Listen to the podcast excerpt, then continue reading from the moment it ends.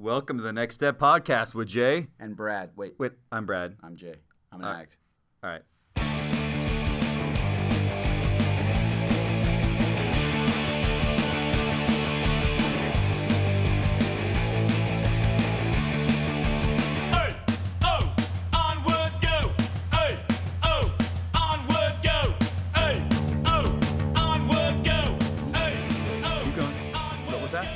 We're That's live. broken water ski. We're Hey, live. Do you guys miss Jay saying, do it live? do it live. it's been a few episodes since we've done that. and I was doing it every time. Couldn't well, help it. we are back for another episode. doing it live. Doing it live. We're going to get deep into our Ask the Addict. We got Xander coming in for Ask the Addict. Big X. We're going to talk about relapse. Yes, we are. It's a heavy topic, but it's necessary Heavy- to talk about. Necessary. I think it's uh, timely after the holidays. Mm-hmm. Um, it, it, we tend to see a little more increase of that. So, but let's just get into the news. We're gonna skip over churchy stuff news. I want to get into some drug what is news. this you got pulled up here? I want to know the teen vaping trend. What parents need to know. I was just in Utah. Yes. Vape stores everywhere. Well, they're blowing up there now. Yeah, like it's like vape stores, dollar st- like uh, borrow like title loan stores. State Street. Y- Just wherever you go, any State Street town, is a pawn any, shop, any town, vape any town, town, yeah. any main street. Like we went to a few small towns. It's you got a vape shop, and you got uh, Cashier check. cash, yeah, Loan cashier town. checks. Yeah, yeah. But vaping's big everywhere. Uh, when we went and did youth conference, uh, we've done a few like Yeah. youth groups. Yeah. They always bring up vaping. Always bring it, and it's the young, cute, young little twelve-year-old kids. because it's not as dirty as a cigarette. Like Right, it just they doesn't come off when sincerely they. want to know. They're like it kind of blew my mind that first time when you we had a 12 year old little girl raise her hand. Hey, I just want to know what you guys think about vaping. you, what you don't understand is on Instagram, if you, th- this is a huge thing right now. Like back in the day, um, make sure you lock that. Back in the day, um, when we watch movies, like the cool guy in the movie is smoking a cigarette, right? Like the cigarette, the hero of the movie, whatever. Mm-hmm. Right. But now for these kids, it's Instagram and social media. If you go to like, sometimes I'm just in the wormhole of Instagram, and I'm all over there just looking at the homepage. It kind of fascinates. It's like ultimate people watching. Like I mean, I'm Mm-hmm. I look at these famous rappers now that are these kids with tattoos all over their face and stuff like that, and it, I'm watching it not because I'm interested, because it blows my mind that these people are now the famous people. Yeah. Like, and there's they have like millions of children at their at their grasp, and It's they're all the- vaping. I think it's the train. It's the car crash thing. It's like you don't want to look at it, but everyone slows down and looks at it. Oh yeah, yeah. no matter what, like they're no telling you go by, and you may complain Yeah. like traffic's slow. Yeah, but as soon as you get there, you're slowing down and looking. yeah. Human nature. Um, so, um, So what what is va- what is vaping to you? Because I think a lot of my gener- I'm, my birthday today, right? Don't Yeah. say how old I am. My birthday today. you just censored me. I almost said it out loud. You've been saying it too much. That's But my birthday today, I thought we weren't going to censor this podcast. Oh yeah, there's Xander in the house. you can say how old I am. Okay, 107. Okay. So 47. 107 years ago, there was not vaping. Mm-hmm. But I think when I speak to my peers at my age, it's just like, oh, it's fruity or it's nicotine. And I go, no, it's not. It could be all sorts. It's whatever. It's many, many things. So, what is your definition of vaping? Then I'm going to read on Partnership for Drug Free Kids what the, their definition is. I've been sucked into the vaping myself before, um, a couple different times. Yeah. Oh, okay. Um, and Like uh, you vaped. Yeah, yeah. When I first got sober. Okay. Um, and uh, What did you vape? uh, that was nicotine and flavoring. Okay, so when you uh, you mentioned before on the podcast how you like right when you uh, As soon as I got relapsed, home, I went and I, I went and bought an e-cigarette first. I hadn't even smoked a cigarette in a while. Okay, why why an e-cigarette, not a regular? Always, I, I, I guess I had done it a couple times when I was up in Utah when we were still together because they don't have the smell, right? Like Okay, a you cigarette. hide it. Don't get me wrong, I, I want to smoke a cigarette because in high school that was like my go-to when I was stressed or whatever, and just as like an addiction. Um, but I'd kicked that once I joined the church. I had done it a few times when I had relapsed, but um, I remember going like, dude. I'm in a home, like when you're in a LDS family, like you're gonna smell smoking. Like it's just so strong. There's no way. Mm-hmm. Yeah, you can't You can wash your hands a thousand times, and Yeah. that smell will be on there for 24 hours. Dude, Yeah. there's no And way. your clothes your your car, clothes, yeah, right. So, and then you can't say, "Oh, well, I was over here." They that's where the smoke smell's coming because no one smokes when you're at LDS Business College, right? Yeah. So, and that's where that's where I was all day when we were first married. So I remember like having a case of like I was like, you know, I couldn't get my prescription filled, and I was I was freaking out. You know what I mean? I'm starting to freak out. I remember just like I wanted to go drink, but that's not going to work, right? Because I'm going to be I'm going to get sloshed, and then now I'm mm-hmm. caught. But I'm like, man, maybe I go get a vape, you know, a vape cigarette pen or whatever, and those just the throwaway ones. And I went and I did it, and it did give you the nicotine high. Like there's a nicotine buzz that I hadn't felt in a while, and it didn't smell like anything. The ones you just buy in the store usually are just in the grocery store. I mean, in the gas station, just it's, It's just tobacco pure and nicotine, It's pure smoke nicotine. That's all it is, nicotine. But then it went from that. Then once we separated, just shortly after I bought that first one, um, I went right to the vape store and I saw the whole culture, and they're like, "Yeah, you could do," you know, because I was smoking, you know, it got sucked right into it. I'm like, "Oh, this is healthier. This is not gonna be as bad." I just felt like I always needed something, and that was gonna be my something. And but then yeah, it's kind of crazy with with vapes. It's not like a cigarette where you have to pull one out of a pack. You have to get your lighter out, light it, and it's all burnt. And then you don't want to look like a crazy person, light one off the other. They call that right, um, chain smoking. That's what they Yeah. call. But with a vape, you just keep hitting it. You can keep going. And there's So like that huge. They call them what the JUUL. even with This Nick, the yeah. huge box. Like you see people with these huge like Yeah. that fits in their whole hand like a big thing. it's like a thing now. Like it's Yeah. like a cool social thing. But um, what I was getting at is you can do it all the time, and it becomes very addicting because it's just like an instant bing. Like you just pull it out, boom, you blow the smoke, it disappears. There's no smell. In fact, sometimes it smells amazing. Yeah, right? some it tastes smell good. And um, So- and you can get THC Yeah. and, and CBD. So that's what they want to point in here is that although nicotine is highly addictive, clearly you, we know how addicting nicotine is by when you see people that they can have a hold in their throat or they put the metal thing. Super we a kid when I was a young kid in church. I remember why I never thought smoking. He was a member of our church, but he had to couldn't talk, but he had had to thing. put this thing talk like a robot. Talk like a robot at church. And I remember just going, "Whoa, mom, dad, how did he get?" You know, I'm a little kid, and, and he would be like, he was flat out like I smoked all the time. Yeah, throat cancer. Yeah, throat cancer. Um, so so this is obviously safer than that, obviously. But nic- Kind of, yeah, they're nicotine They is so really addictive. Like, I mean, we talked all the time. Like, it's as hard, if not harder, than any hard drug to stop. the truth campaigns that are out right now that are talking about vaping, um, in the tobacco sense, not just with like uh, marijuana in it, but they're saying that like first of all they don't fu- we don't fully really know like studies have to be funded first before they can happen, and that's To, to know how yes, dangerous the long term effects are. That you know those truth commercials, they're in the process of finding out that you know a lot of the molecules when it's being turned into it's water, right, and it's Mm-hmm. vaping and and whatever the technical words are, but. Um, it can be just as detrimental to your tissues. I mean, dude, we're talking about living tissue in your throat. When I used to smoke, I had really bad. It's kind of why I have probably a raspier voice as I get older and my sinus problems and stuff like that. The same thing's going to be with these kids. It's just maybe, maybe it even has a worse effect. We don't even know yet. We don't know. But I think one thing that's important is it's not just smelly. I think it's, it's easier. It's just another drop. So let's put this drop in. Let's do this drop. Let's try this. Let's try this. They have them for vitamins now. Like Right. I get the Instagram thing on my Vitamin C or D yeah or- vitamin uh, vitamin pens. And I'm thinking like, well, dude, if that's a quicker way to get the vitamin, that's better because we know by taking the pill, it like has to go through your liver and all this stuff. Sometimes you get compelled. It's like the good, better, best. That's what I was thinking, Mm-hmm. thinking about. I told you that I used vapes before, and um, and I tried things that I thought were going to be a healthier version of something or other, and it was going to get it to work better.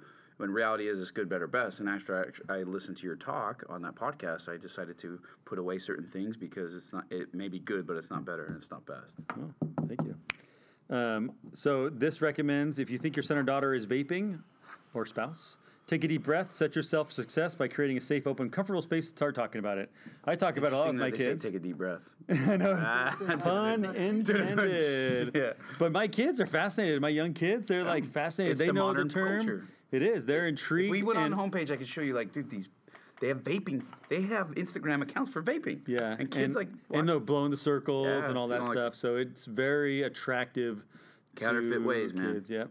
Um, next thing I want to talk about, I think uh, you've spoken very passionately about this. Um, this was in the journal Sentinel. Ooh, this is a big one for. Uh, it says abuse of ADHD drugs follow path of opiates. So let me read a little bit of this and get your reaction. And, and Xander, go ahead and chime in on this. Uh, Xander's back here. If you're a listener to the X. cast, you know him. Public health officials have focused on the national plague of narcotic painkillers, but another scourge is looming largely unnoticed. The drugs used to treat attention deficit hyperactivity disorders in adults. Since 2013, there has been more than 19,000 reports of complications from ADH, dr- ADHD drugs, most of which are stimulants like Adderall, made to the U.S. Food and Drug Administration, according to the Milwaukee Journal Sentinel today. Of these, adults were far more likely than children to suffer severe complications such as death and hospitalization. Meanwhile, among those 26 and older, recreational use of Adderall and amphetamine rose fourfold from 345,000 people in 2006 to 1.4 million in 2014. In emergency departments around the country, the number of cases involving two common ADHD drugs nearly quadrupled or s- over seven years. And morgues in Florida, a bellwether state for drug abuse problems, overdose deaths involved amphetamines increased more than 450 per, 450% between 08 and 2014. Taken together, the data show, yeah, just in a little, little over, under 10 years. um, which has been heavily promoted by the pharmaceutical industries, have left a trail of misuse, addiction, death, a journal uh, investigate found. And then uh, 20, 20, let's it's been part of mainstream medicine over the past decade, fueled by relaxed standards for diagnosis and a push from drug companies, one which helped fund a study that claimed 1 in 23 American adults are affected by it. That represents 10 million people, so 10 million customers in their mind, probably. Um, and then uh, they link it to opiate addiction. What do you know? That's my story. Is that a shocker to you, Jay? nope. Um, That's kind of like your story when you got gonna say, that kid. so I can speak up on this. Obviously, I've spoke up before, but like I really feel like I can speak passionate about it because I was actually at a young age, way before drugs were really in my life. Like probably around the same time I maybe smoked my first cigarette or whatever, around seventh grade, I would fall obviously behind, and, and for a lot of reasons. And um, one of the doc, you know, one of the teachers, of course, at that time back in 2000, 99, 98, that was when the pills were really being pushed for kids. This is where they were switching over from the adults and. I mean, Ritalin- amphetamine, Ritalin, Ritalin was Adderall, huge. yeah. Adderall Ritalin was just like the out. was like the was first, one. yeah. But then when it got a bad rap, just like any company, they change their name and rebrand it, right? And they go back out there and they sell it. And um, and uh, Ritalin had started to get a bad rap. People were abusing it and stuff. They hadn't come out with time release ones, so they were just the pill that you could get. And um, anyways, I remember being, I really did have a hard time focusing. I really did have a hard time, um, whatever. But You still do, Jay. Still do. but it's what's crazy is like later in life, being prescribed it or, not prescribed it or abusing it. I mean, what I'm getting at first of when I took the pills, even when I was younger, it just changed me. I remember at a young age, even being a like a, someone who was looking for my head change, right, with marijuana and alcohol and other things in junior high. I didn't like the way that one did it, and that's interesting because they thought, you know, I think nowadays we just want to give someone a pill and call it good, you know, and that that's gonna fix my kid because it's it's or, or myself or whatever. But when I got older in life, now fast forward, so I stopped taking it. I only took it for about a year, half a year, and I said, "Mom, I'm done. Like I don't care. I didn't care about school anyway. So why are you giving this to me? Like it's not. I'm no matter what. I'm not doing my homework. Yeah. I don't care." Now, fast forward to two, 24 years old, just got married, going into LDS Business College. The fear of going into school and remembering how bad I used to suck at it and not being in that atmosphere was overwhelming. And I remember, you know, being just paranoid by failure, that like a failure was going to happen because it had been a part of my life for so long. And then I get in there to school and I'm, whoa, you know, college full credits, 20 something units, you know, like I had this plan, I was going to get it done when I should have just crawled once again instead of trying to run before I knew how to Or walk. crawl before you ball, Jade. Yeah, crawl before you ball, baby. I tried to I tried to ball before I crawled, and sure enough, I, I Adderall. on Ad, and I ended up on oh, Adderall. Boom, that was good. That's why you're here tonight. Freestyle. Freestyle. I ended up on Adderall, and you know how quickly it was. All I had to do was go, man.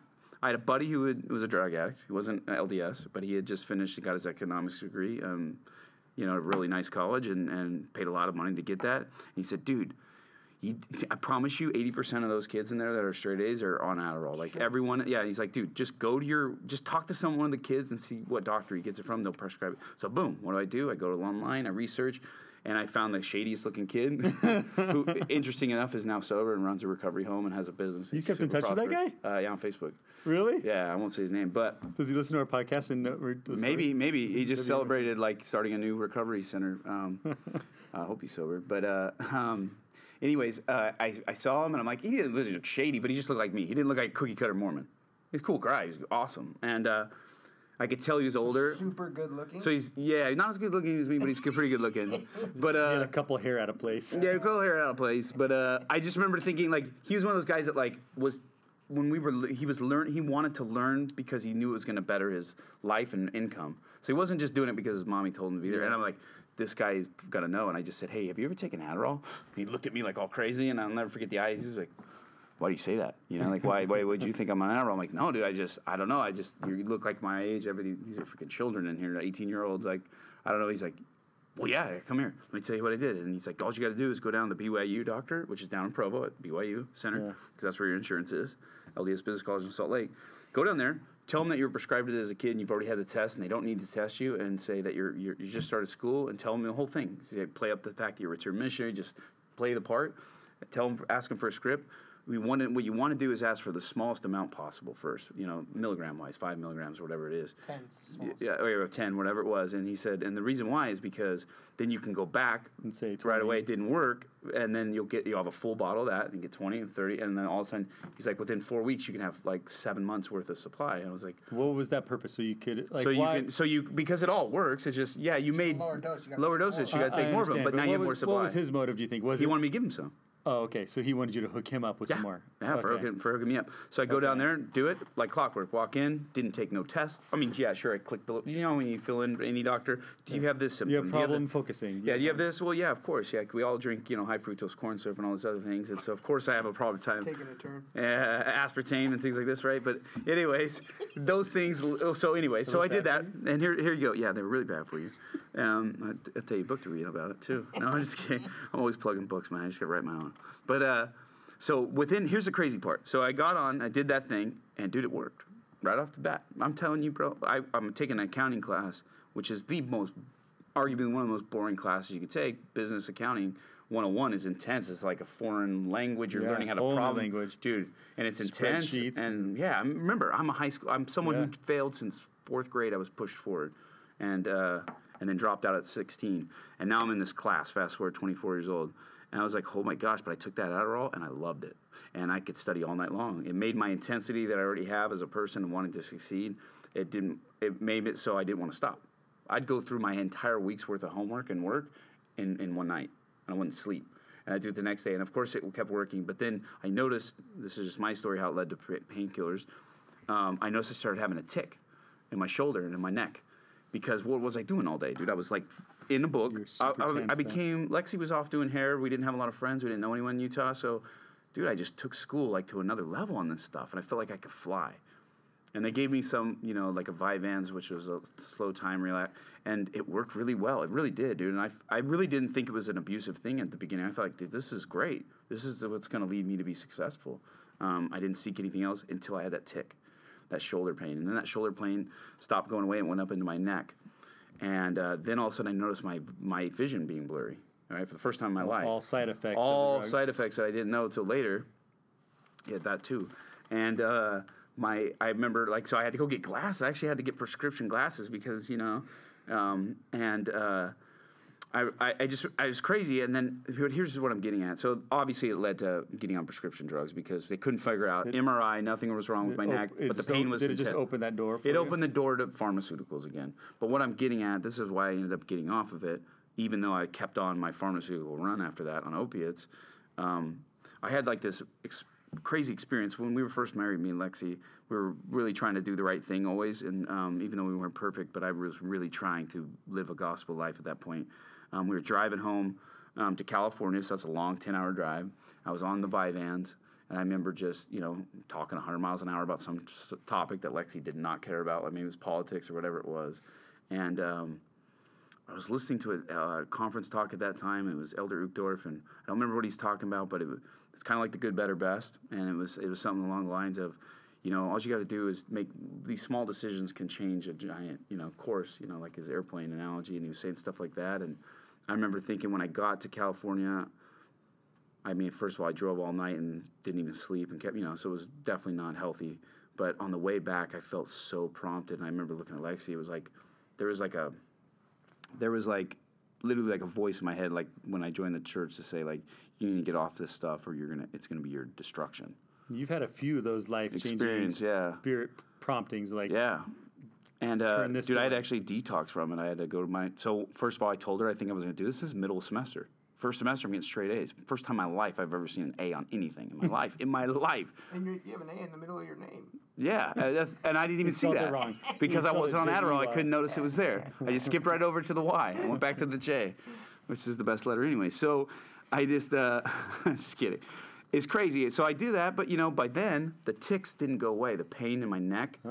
And I, I firmly believe it was a side effect from that, and I think it was because I knew what I was doing, right? I didn't get on it legitly. I went in there and I played the doctor the right way this kid told me to do, and before you know it, I was on opiates, and um, seven years later, my wife left me, which we know the story there. But um, in that process, here's the irony of addiction and addicts.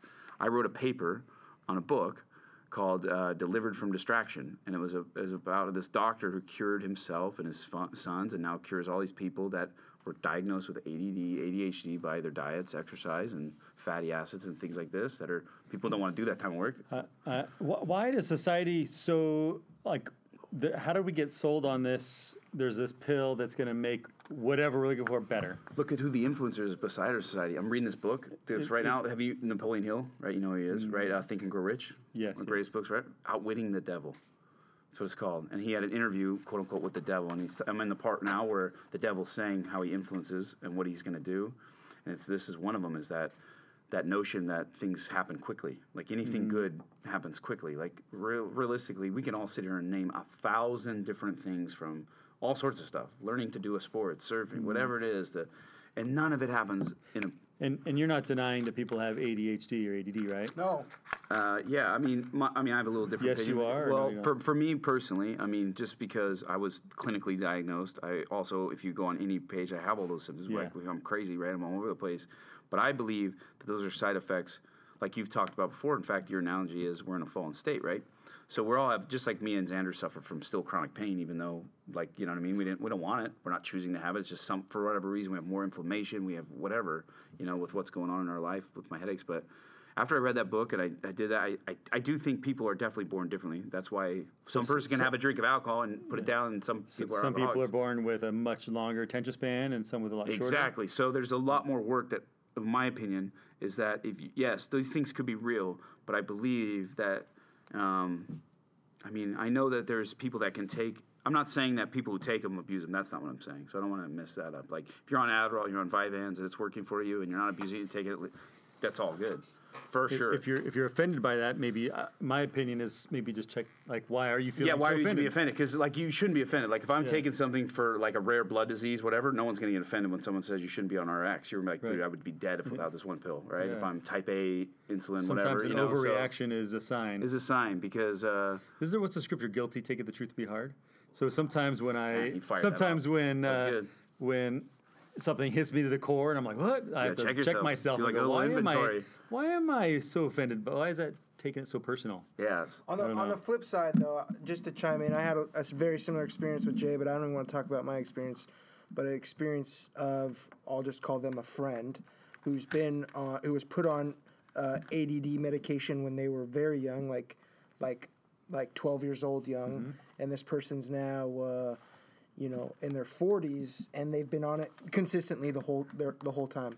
And all I, plus years. yeah, all I can tell you um, is this person's very close to me. I love this person a lot, and it has absolute. And I and I would I would actually go to bat for this person and defend the fact that they're actually not an addict.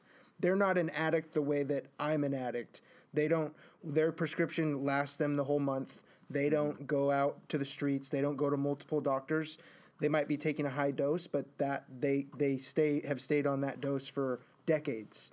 And and but the, the the reality is it doesn't really matter. Their life i can tell you for a surety is, eff- is has been affected so greatly by being on those drugs for Positively that or negatively? negatively. Oh, okay. absolutely. And this person there's there's obviously it's more complex but all i can s- say is you can look at at this person directly into the face and see that they do you, should i stop or We're going a little long on this. Yeah, Oh, okay. But that that you can look at this person and you can see the effects that Adderall has had on them, like the same way meth has had on somebody. Mm-hmm. Oh, wow. I mean, I, It- I, it's- identical. It is. It's It is. amphetamine. It is. No No, no, no. I know, Yeah. I know. I, but but I I, you, I think a lot of times you think, oh, a doctor's prescribing it. It's for my ADD or for this that it's not going to affect me the way that. Me- no, no, no. This person, when you look at this person, it looks like they're It doing looks like it, and they have physically They affect. and and and they actually are are they blame people who put them on it because you know they were just an innocent 12 year old Yeah. but the reality is is that you can't just put blame on somebody else you got to take you got to take control of your life and change it now whatever you can do now Some people can go positive with it. Like we, I've known people in our meetings before that have come um, locally that um, use it to get through law school and get really successful in their lawyer practice. Very common in law school. It's common in every college right now. But kidding? but especially in law school, I mean, expected to stay up and study eighty hours a week, Mm-hmm. and it, it served its purpose for years. They built a h- entire successful Mm-hmm. pro- until all of a sudden one day, just like it happened with me. I'll never forget waking up and taking my same dose of Vyvanse, which is not you can't abuse it, can't store it, can't shoot it. Um, you just take it and you have to. It didn't work like even at a really high dosage, all of a sudden, and even at middle dosage, and going up a dosage didn't help. And I started to get. It was, it was talk about distracted. It was the most ADD I've ever been in my life when I would take the pill, and it's still like that to this day. It, it like all of a sudden it was just like opiates or alcohol.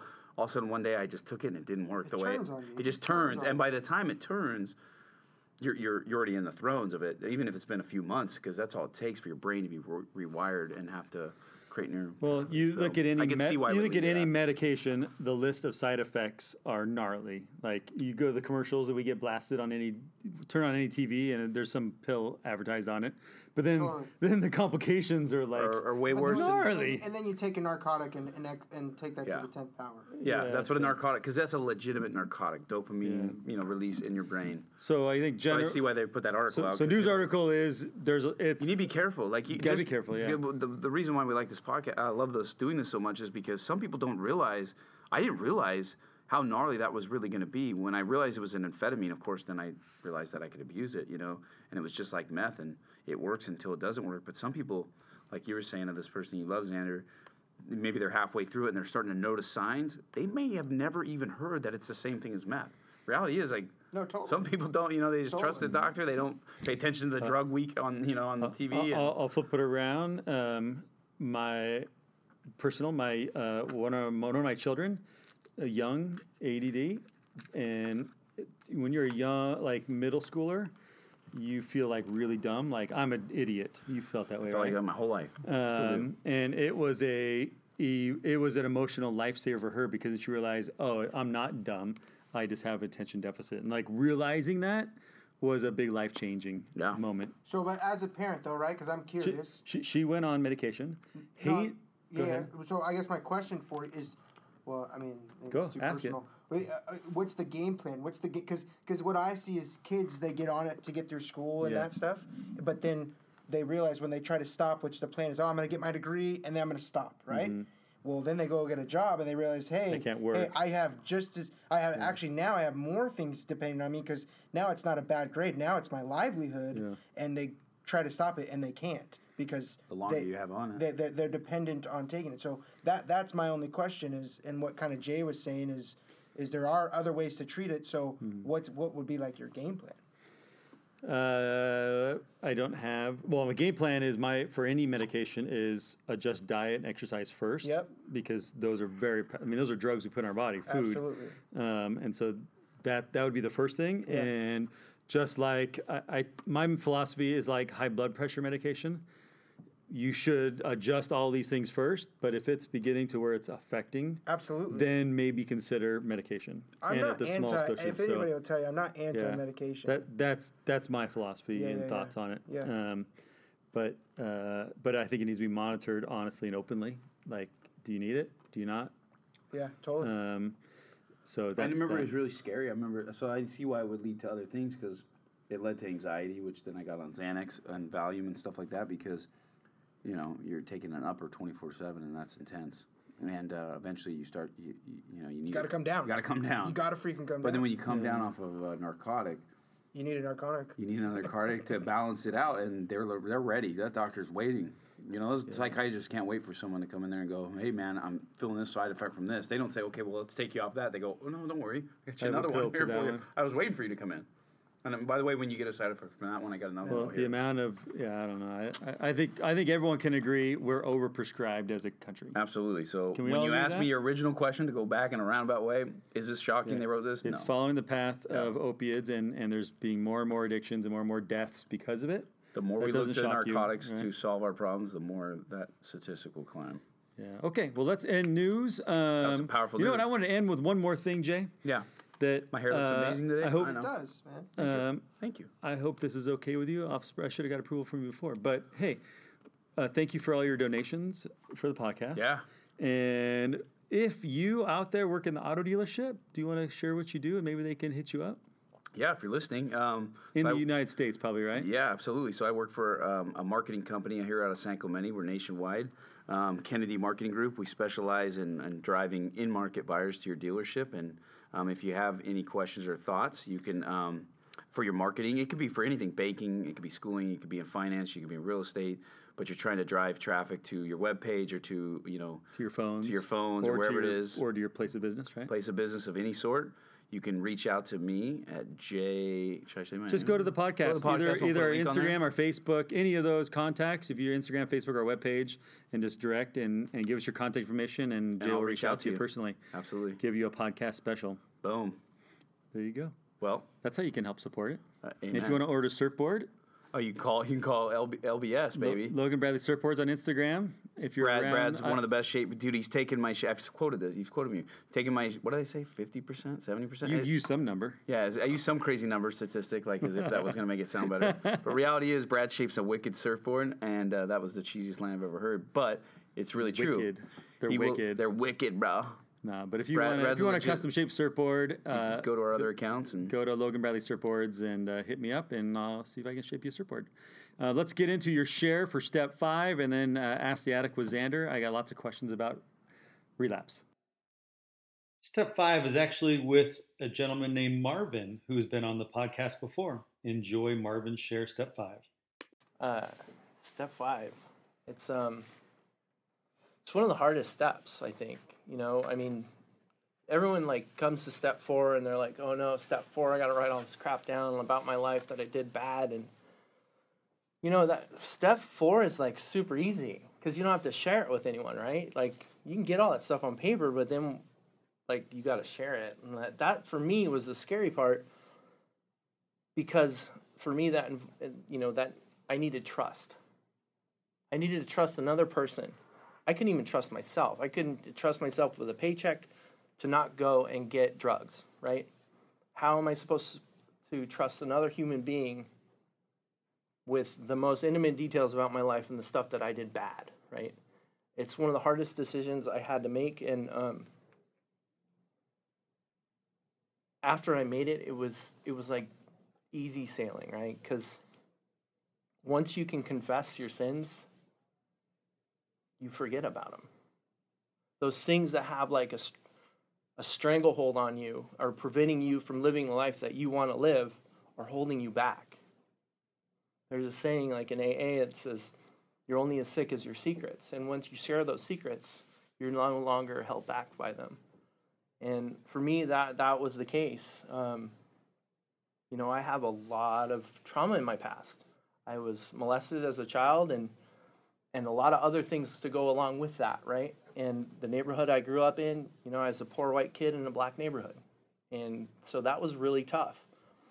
Um, so I had a lot of stuff to tell people, tell my sponsor, tell the bishop. But once I made that decision that I was going to do it because I really wanted to change my life, it was super easy. Um,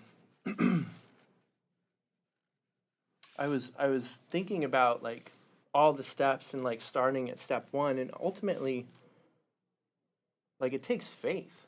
When you when you boil it all down, it takes faith on your part that you're gonna you believe that you're gonna share this information and that you can be saved by the, atonement of Jesus Christ. Right? I'm gonna give this to God, and I'm gonna walk away, and everything's gonna be okay once I do. And um, doing all the steps in order, it you know it doesn't even have to be like, oh, I want to do this. It's like I'd like to do this, but I can't. Even like a, a mustard seed of faith can help you start that change. I mean, we're all in here for one reason or another. Family or addiction affects one in two families in, in the world. Everyone knows someone who's an addict or has an alcoholic problem or pornography problem or eh, you know, addiction knows no bounds and no limits on its effects to families. There's a study in Hawaii that was done. Um, I don't know what the study was, but when they introduced like pornography on the on Hawaii, crime increased.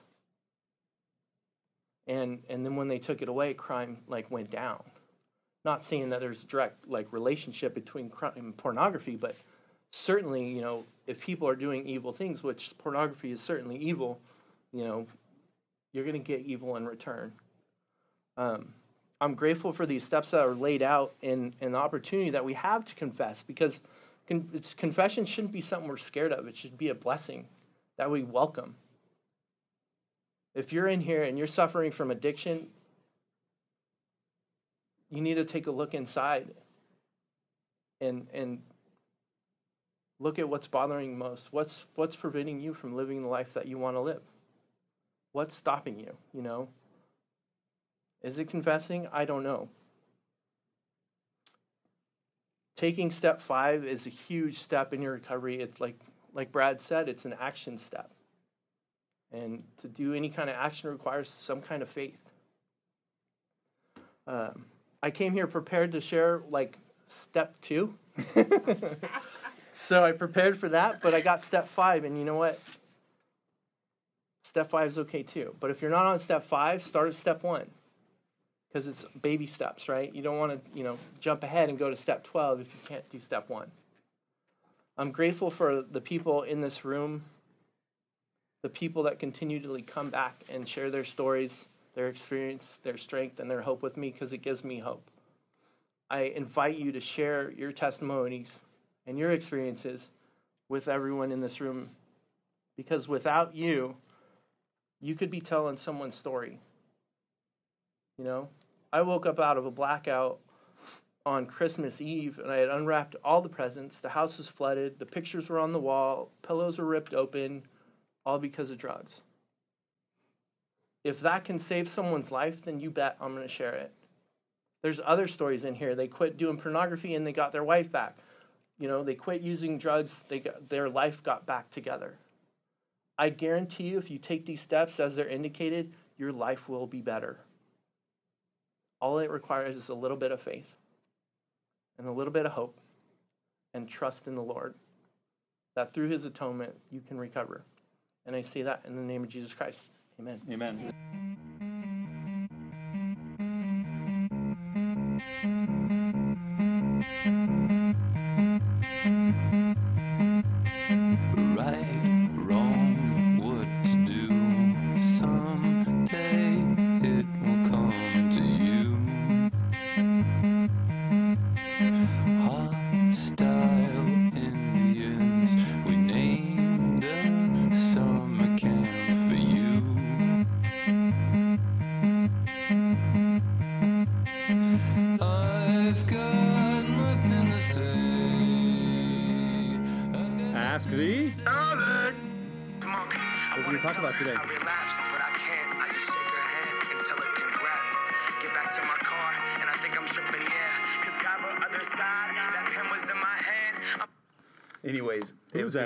Gonna that? Go to Who's so that? It's Malcolm Moore, and he talked. First of all, I listened to Macklemore's uh, Other Side, which is about opiate addiction specifically.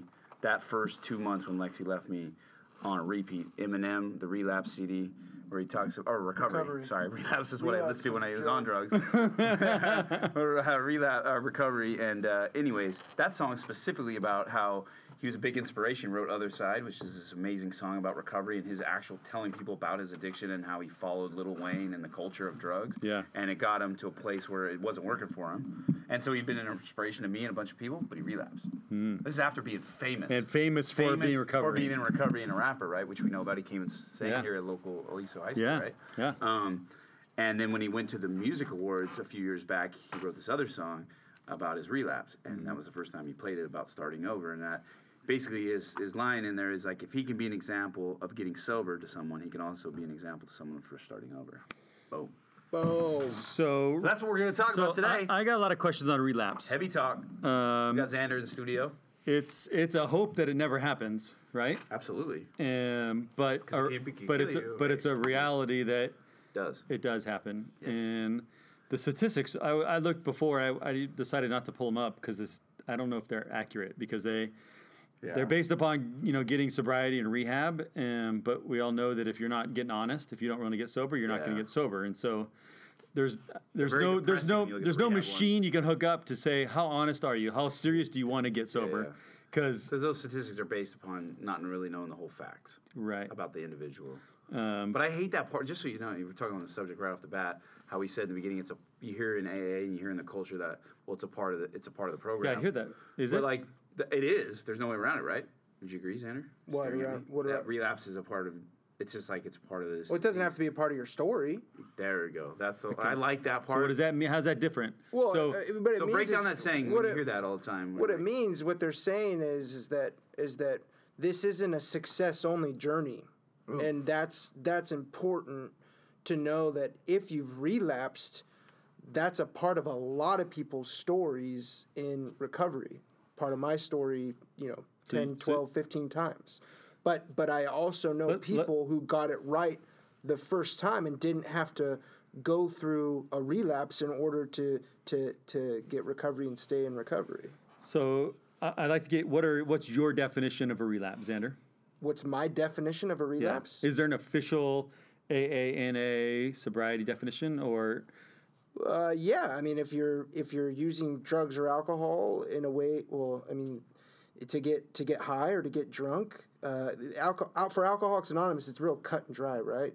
You're Yeah, not getting no you're not getting you're not getting alcohol. prescribed alcohol, so it's not like oh, drink one beer every hour every four hours, you know. Yeah. So so for alcohol, it's really simple. For drugs, if you're going to be taking narcotics or something after surgery, you need to be doing it under a direction of a sponsor or you know, obviously things happen. People get sick, surgeries happen, and so there's a good chance that sometime in recovery, you're going to have to take some medication that could be you could relapse on. And the reality is is that if you try to do it on your own, there's a good chance you're going to. So when it comes to prescriptions, I think it, there's a little bit there's some gray area? yeah, there's maybe? some gray area, and but but that's why you do it under direction of a sponsor. And, And, It'll help you filter that gray area. So Yeah. my, my definition, you asked the question Yeah. about relapse. I think in order to actually quote unquote relapse, you have to actually be sober, right, for a certain pe- length so of time. 'Cause I sober hear- or in recovery? Because I hear a lot of people, like my sponsees included, but um, and myself, and uh, it, like, oh, I keep, I, tr- I, I keep, I keep relapsing. Well, like, dude, if you if you haven't really gone thirty days without you're doing something, you're still just in the cycle of the addiction. Okay. In my opinion, so it's Do you like, agree with that, Xander?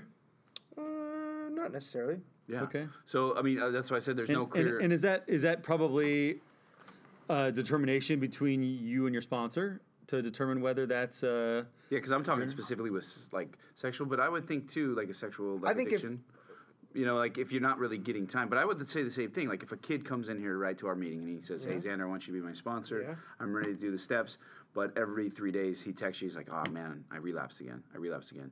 And it's like I get what he's saying. It's just we're talking about semantics. in I see. term. I see. I see. you see what, what I you- meant, see like- what you're saying. I think, but I think if somebody has 20 days, That's a relapse. then that's a 20 relapse. days. So, Okay. so that that's But- where. but what if you I'm not said- talking about every if it's day, like every couple days, um, You're just they- still in your addiction. They're still in their You, addiction. haven't- So you, that's never, what I you meant. never left your addiction, but Okay. I don't what I think meant. the number 30 day. I don't. This is what I'm saying. Yeah. I don't think there's like a number of. I agree oh, with that. once you get to seven days, then it's a relapse. Okay. Yeah. I think if you've actually left your addiction Yes. for a period of time and attended recovery meetings and then returned to your addiction, that is a relapse. And and what. I hear from you Like that. saying that. makes a lot of sense is determining it on your own. It seems silly. You would this this terminology would be determined with your sponsor. We're too good at manipulating and justifying. I guess Justifying. On your own, right? Absolutely. Like to yourself. Me and Xander are like some of the most insanely amazing justifiers back in our disease and stuff, and we still can be even sober with certain things. And so, even just playing things off each other is like, whoa! I just have to throw it out there because We I call know each other out all the time. Like that. Like like Five years, it's been nonstop. Like, all we do is call each other out, and, and sometimes we leave the conversation pissed off at each other. Yeah. Sometimes we leave the conversation not wanting to talk to each other. But in the end, like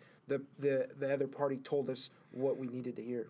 yeah, not what we wanted to hear. you know? So uh, so it is so, a so, part of so, recovery. so if It- I'm but it doesn't in have to be a if I'm in of treatment. recovery for a certain period of time, whatever, and I relapse or I'm concerned I am, what would be your what what should be my first step? Wait, you concerned you what? You concerned you relapse? Let's or you relapse? uh, let's do some black and whites. Ready? Okay. Alcohol in the church it makes it pretty easy too, right? Yeah. Like if you break the law of chastity, you drink or smoke or or whatever, like you're you've gone you've you've done it. You've Yeah, of crossed the line, yeah, right? yeah, yeah. But you know, again, different from maybe I've you stringed got- together 48 hours. That may not be your name. You may not have sobriety yet. Yeah. But if you string together some time, and then I smoke, I drink, take take a pill excessive uh, with the prescription or Yeah, without my yeah, sponsor or or pornography use, uh, self harm, whatever like that. Call my sponsor right away. Call my bishop right away. No, go straight to your sponsor. Bishop doesn't know. And the challenge is usually that's where that's where the that's where it turn it can turn ugly is people like when we do that, especially if you've had long stints of time.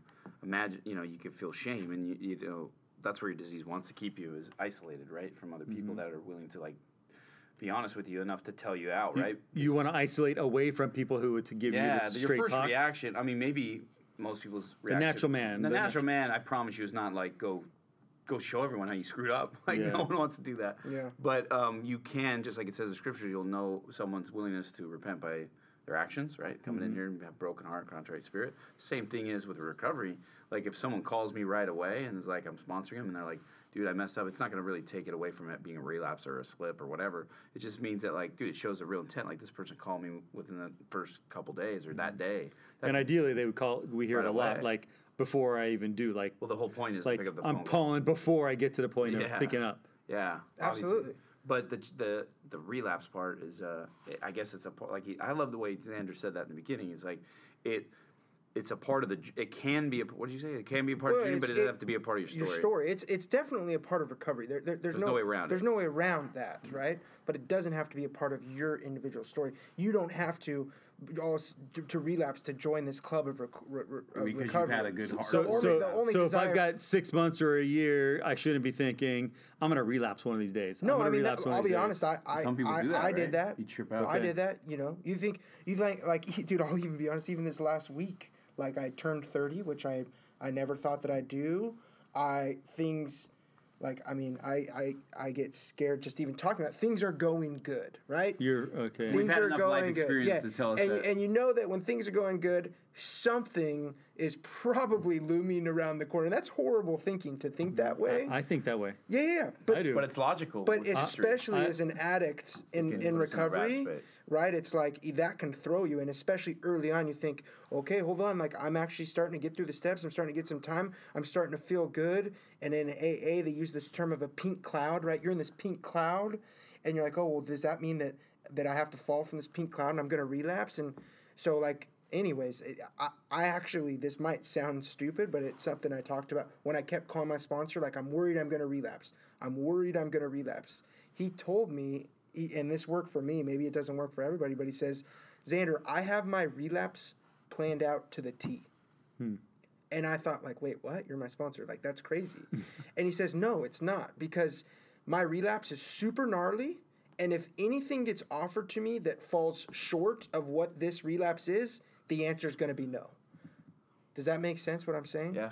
So what he's Not to me. Okay, what he's saying is is that basically for him to read, I can't go into details because it's Yeah. like an LDS podcast. Like like But, the, like the drug or whatever the the activity that would it has to go played- this way and it's got to be at this place with these people doing this and and that's the only way that I'll ever relapse. So okay, so it's like the uh, I'm not going to sell some- short if some- Brad pulls some- a Vicodin some out couple, of his pocket. Some couples joke about you know Brad Pitt uh, approaches me.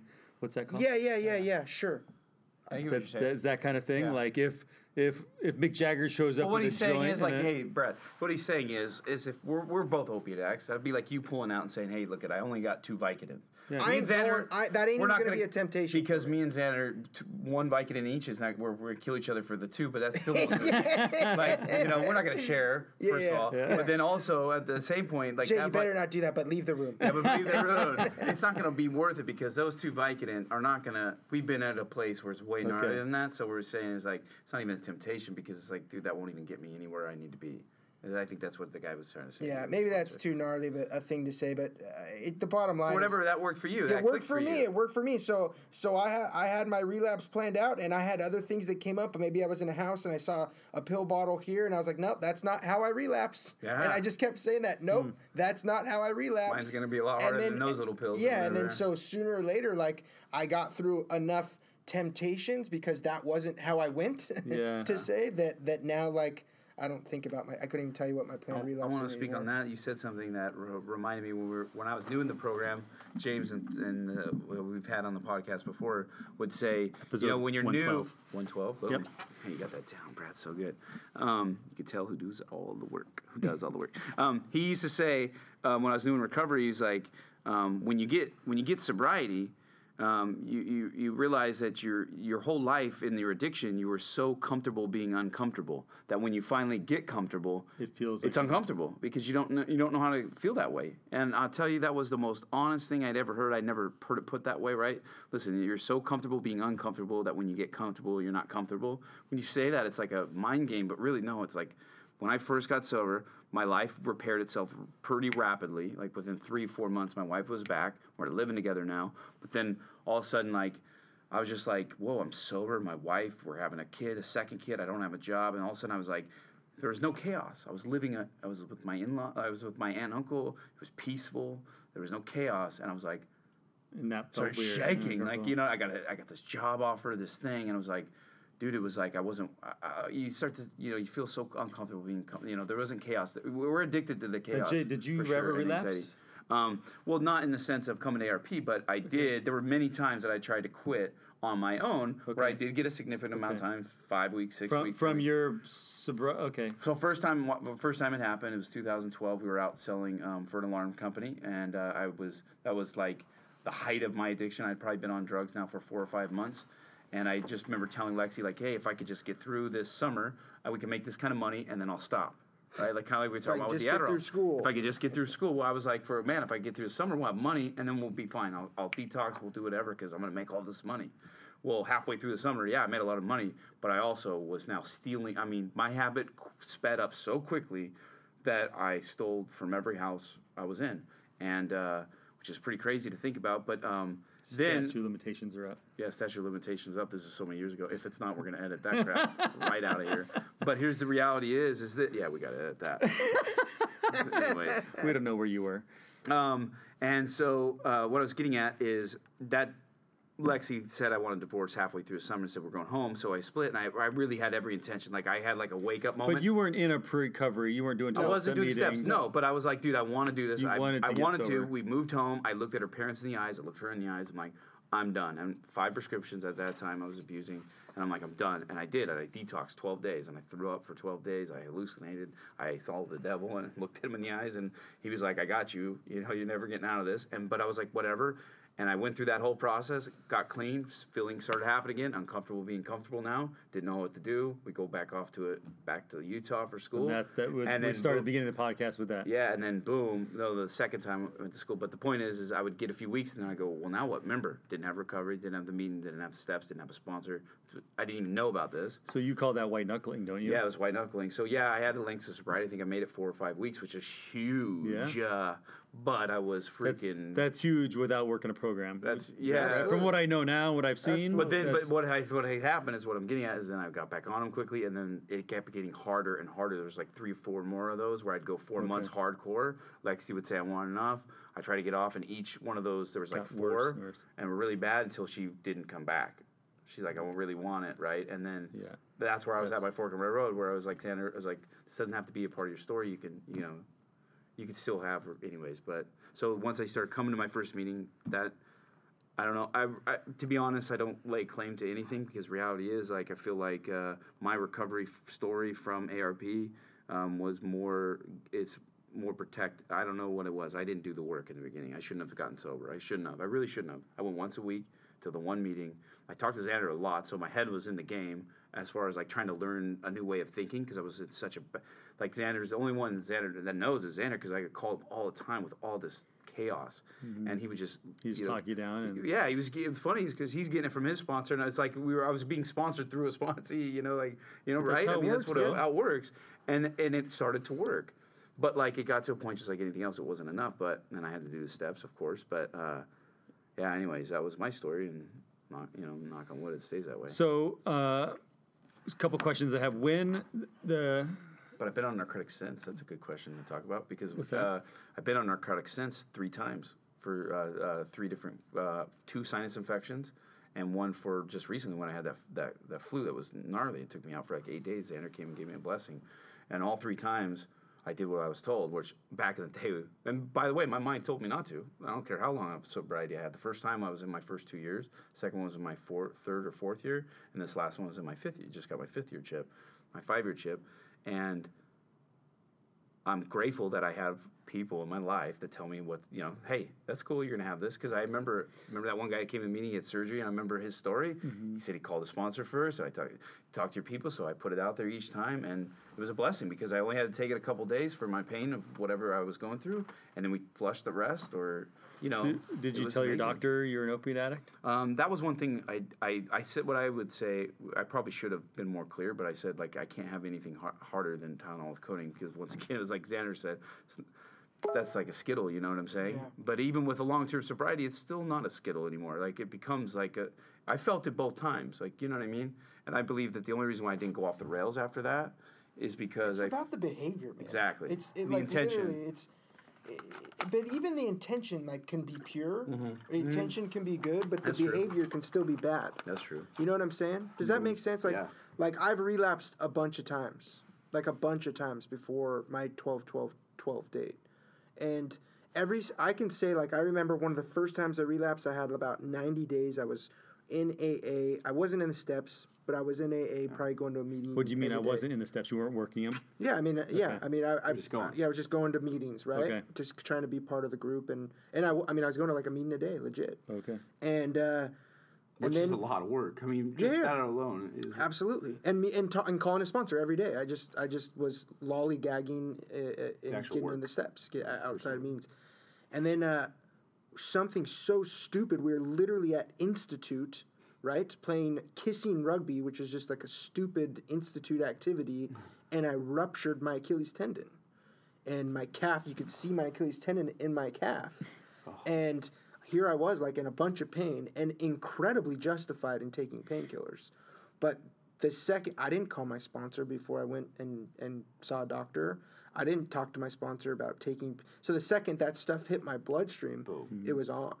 It was on and I was back within within probably a few days I was back at my shady doctor getting getting big scripts. And and that, story that exact same thing not with my Achilles tendon but but punching somebody and breaking my fist or breaking my wrist or that I've had so many legit stupid injuries in recovery that have taken me out. And every single time as I'm sitting in the doctor's office waiting to be seen I'm as justified in my head. Right. I could sell it to anybody mm-hmm. that I'm justified, and I bought it myself. But at the end of the day, and this is what I finally learned, is once you, you get the treatment and you get the pills, all you're left with then, your justification, it doesn't matter. You're back on pills. Mm-hmm. How matter you how got cut. back on pills Doesn't matter. Doesn't matter. You're back on pills and you're running. And so that's the part where, like, sooner or later, I realized, and then I remember this vividly. I was going out to school in Hawaii. Jay and I were about to pick our two up our two year chip. I came back in beginning of December to work our Christmas tree lot, and our our me and Jay sobriety dates December twelfth. On like December fifth, I broke my foot, my left foot, and um, I remember going to the doctor, getting the X ray, and this is the first time it's. And I, I hadn't taken narcotics in two years. I hadn't taken opiates in two years, and I remember my doctor, the the doctor at the urgent care saying, you know, what would you like for pain? And I was like, wait, wait, wait, wait, what? I always Like, find that always- so funny when I'm they ask al- me. I'm like, I don't know, something, specialist. Yeah, something well- that doesn't hurt. Well, that- hurt. I But to an always- I always heard, I always heard those things happen to people. It just never happened to me. We'd have to, like, I pay was a bunch always of money like, to get yeah, someone to say I was that. like, you know, figuring out a way to con him. So this is the first time he asked me, and I said, "Oh, you know what? I'm good." Like I just let's put it in a cast. I got myself a little like scooter cart. I forgot about that, on, with the like, brake and yeah, brake. Yep. and uh, I rolled into that meeting in San Clemente, and everybody probably thought like I relapsed and was coming up with this excuse why I relapsed, and I picked up my two year chip. And ever since then, there's these injuries and these things that were my justification to use and to relapse. Like They don't uh, take you out. I, they don't take me out now because I've been able to take the power out of those. Because life's still gonna happen. Like, Yeah. dude, you're not you're not gonna get sober. It's just like about a young couple coming in here for pornography, right? And it's the male or the female or whatever. You're still gonna be around. Like, um, there's gonna be. You're, it's like we talked about before. Media is still gonna be in your face. You can even if you get off social media, you could be anywhere and boom. Get a flip phone. It's still gonna. It's still Reality gonna, is like you're, yeah, you're not gonna stop from life showing up. And so, but what Xander's saying is, once again, it goes back to step one with honesty. Like you, you, you can over like, dude. I remember the first time I the same thing that sinus infection. I was scared to death because, dude, it was like a three day migraine headache, and it was just so excruciating. And I went and talked to my sponsor, talked to my support group, talked to my wife, got him. And then the minute I took the two later that night, um, 2015, I remember like it was yesterday. It was in October. Um, because I was scared. I was really scared. Even though I'd done those things, I'm like, dude, you know, part of me didn't want to take it, but part of me like didn't want this pain anymore. And then I remember taking it, and later that night, I remember feeling. Uh, me and Lexi both woke up in the middle of the night, and for me, and for me, we woke up in the middle of the night, and I said, I just felt like uh, the spirit had whispered to me and Lexi that like we need to get those things out of our house. It was good. It took away my headache, and you better believe I maybe I would have justified taking another one, you know, because you get a rebound headache, of course, right? And Yeah. um, but I just remember waking up in dead sleep, two o'clock. Hey, Lexi, are you awake? She goes, Yeah. I mean, you know, my wife's asleep at eight o'clock. It doesn't wake up till the morning and until the kids cry. And uh, dude, we just looked at each other, and she's like, "Do you feel what I feel?" And then we like said, we like finished each other's sentence. It was kind of a spiritual but see, experience. that, that, that it is a spiritual experience, but Because you we're were working the honest. program, You yeah. were honest with had your up. wife. Your wife knew about it. So we were both- relapses happen yeah, in isolation. when no one's talking about yeah. Rela- like true Yes. relapse happens. You know, it, you hear guys come in the room and oh, I relapsed on this or I relapsed on that. Like, no, no, their wife didn't know about it. Yeah, Yeah. their sponsor. Their didn't. sponsor didn't know about it. If you sometimes I had surgery last the, this last year in February and I had to take opiates, and I had to take them for like I think I was on them for three or four weeks, and uh, it sucked. A head full of recovery while taking opiates is literally the worst thing ever. But there was never a time when everyone around me didn't know what was going on But you'd opened up. because I opened up If and you I was going to yeah. meetings every single week, two meetings So, a week. so that that's the prevention So of it. in my in my opinion, life's gonna show up, but you just have to you you, there, you there's no secrets. You can't have any Okay, secrets. so So you can be so open up to be more accountable. let's talk about someone who has relapsed. Maybe they're in a phase because around the holiday time is a time where a lot of people relapse. Yeah. What's what's the first thing to do? Like they're in a phase of relapse right now. First off, I can't tell you how many people I know and Jay knows that relapsed and they don't have an opportunity to come back. Okay. They're So dead. that- meaning, they're dead. They're dead.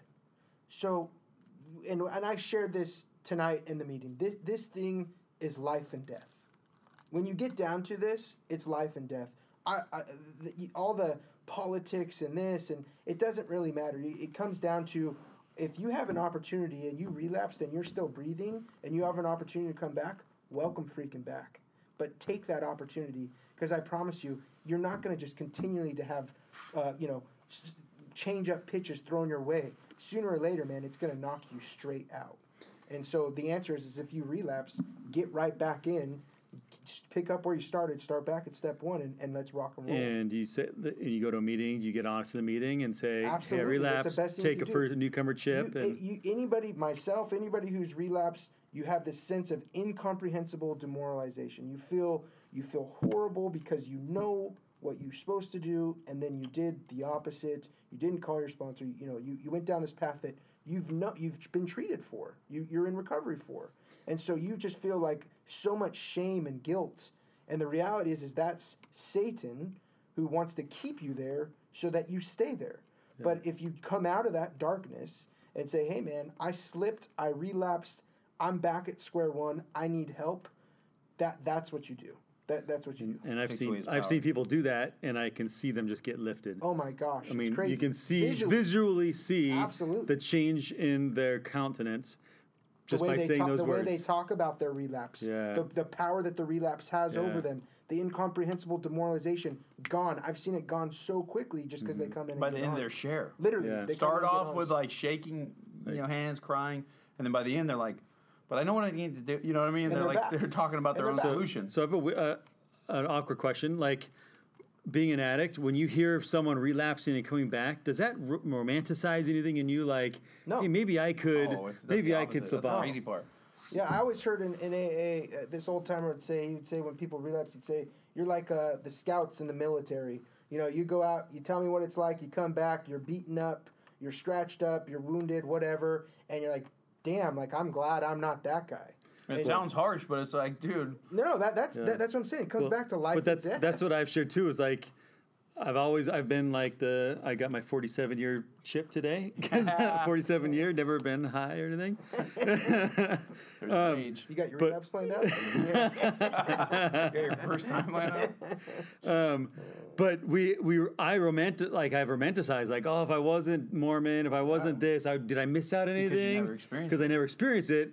But over the last four years, I'm like I haven't missed anything. Like I've I've solidified that where I'm like I'm so stoked I had never did that. Absolutely. Um, but I can say five years ago, I probably wouldn't be as like solid on that now. So I don't think I do believe that it doesn't romanticize it from my used to own break experience. my heart. I mean, in the beginning when I was new, because I was new, this was the only experience I had.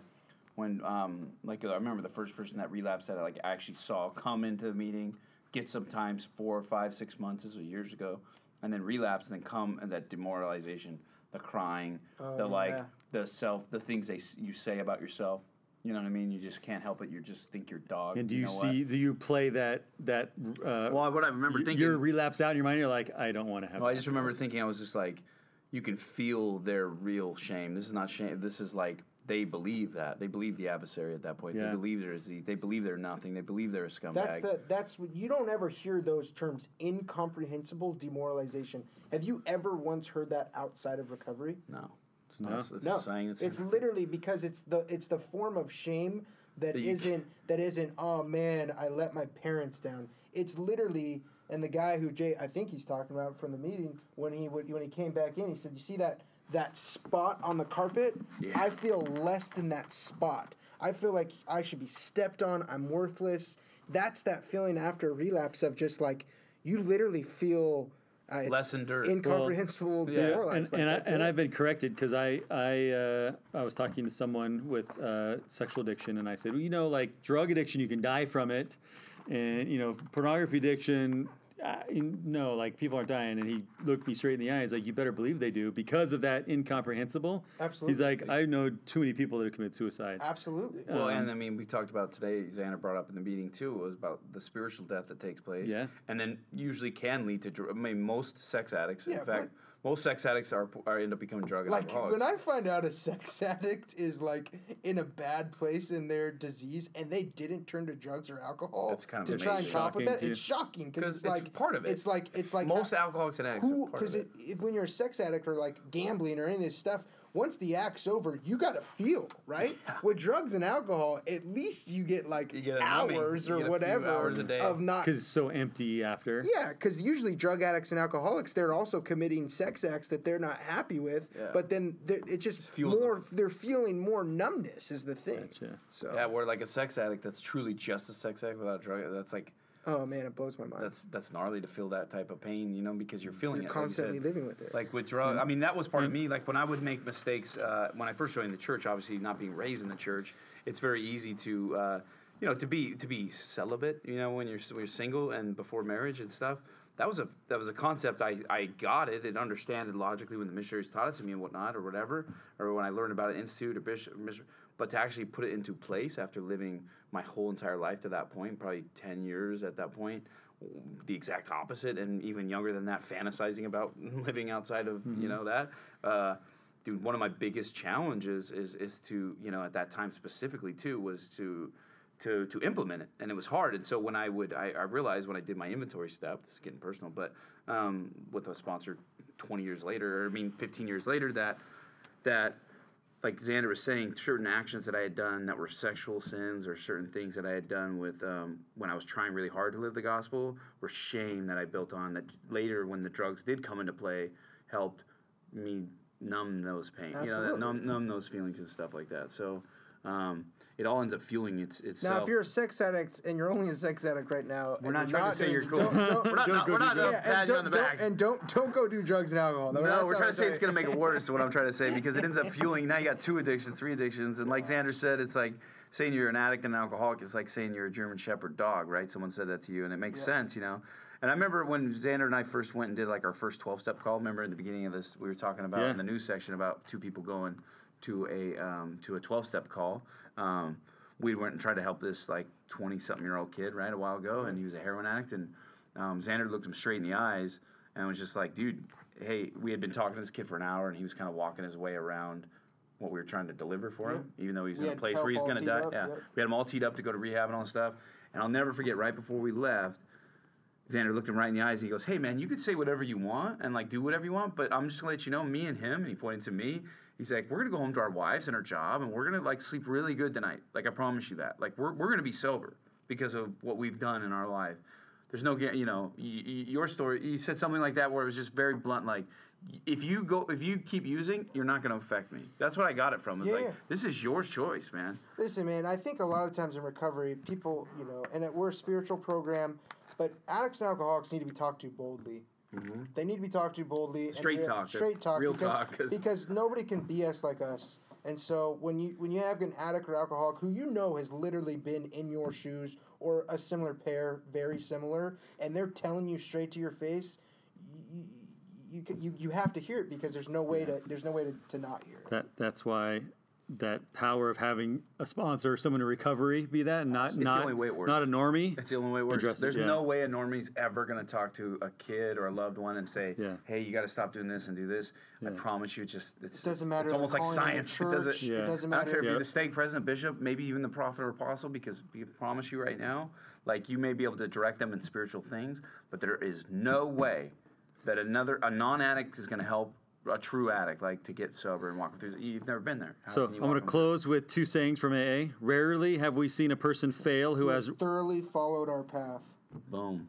Okay, what does that follow that path? What is the 12 path? steps. So what, go to meetings, get a sponsor. Do the mm-hmm. do, Do- well. do the- I mean, yes, yes, but but but go to meetings, get a sponsor isn't going to work. What else? You got to do Does- the twelve steps. Okay. And you got to. I mean, you you you got to dive. Make this program like I shared in the meeting tonight. We put a lot of energy and effort into our using or our acting out. Yeah, I love you need to put equally, if not more, effort into your recovery. I love that saying. And then lastly, You know, wait, real quick on that. You know, Yeah. it was in the big book. You know, the original publication tell us what did it is. not say rarely. It said never. Never. Never. Yeah. But you got to think about it. You say, well, no, that's not true. I've had someone do the steps and they relapse. Well, what are the maintenance steps? Like you see, what I'm saying there's, Mm-hmm. a, of course, there's always something. There's. I told this to a sponsor this morning or today. Is like there's no, there's no pre. Everything's premeditated, right? Yep. The last thing uh, is from NA. So that was AA, NA, basic bit text. So it's like the NA big book. We have learned from our group experience that those who keep coming to our meetings regularly stay clean. Yeah. Do you believe that? I've almost seen seen people in ARP like catch sobriety, literally, where they come in Okay. and like I mean I would even put Jay under this category, and maybe maybe you can correct me and say I'm wrong, but Jay came in. He came in once a freaking week to a meeting.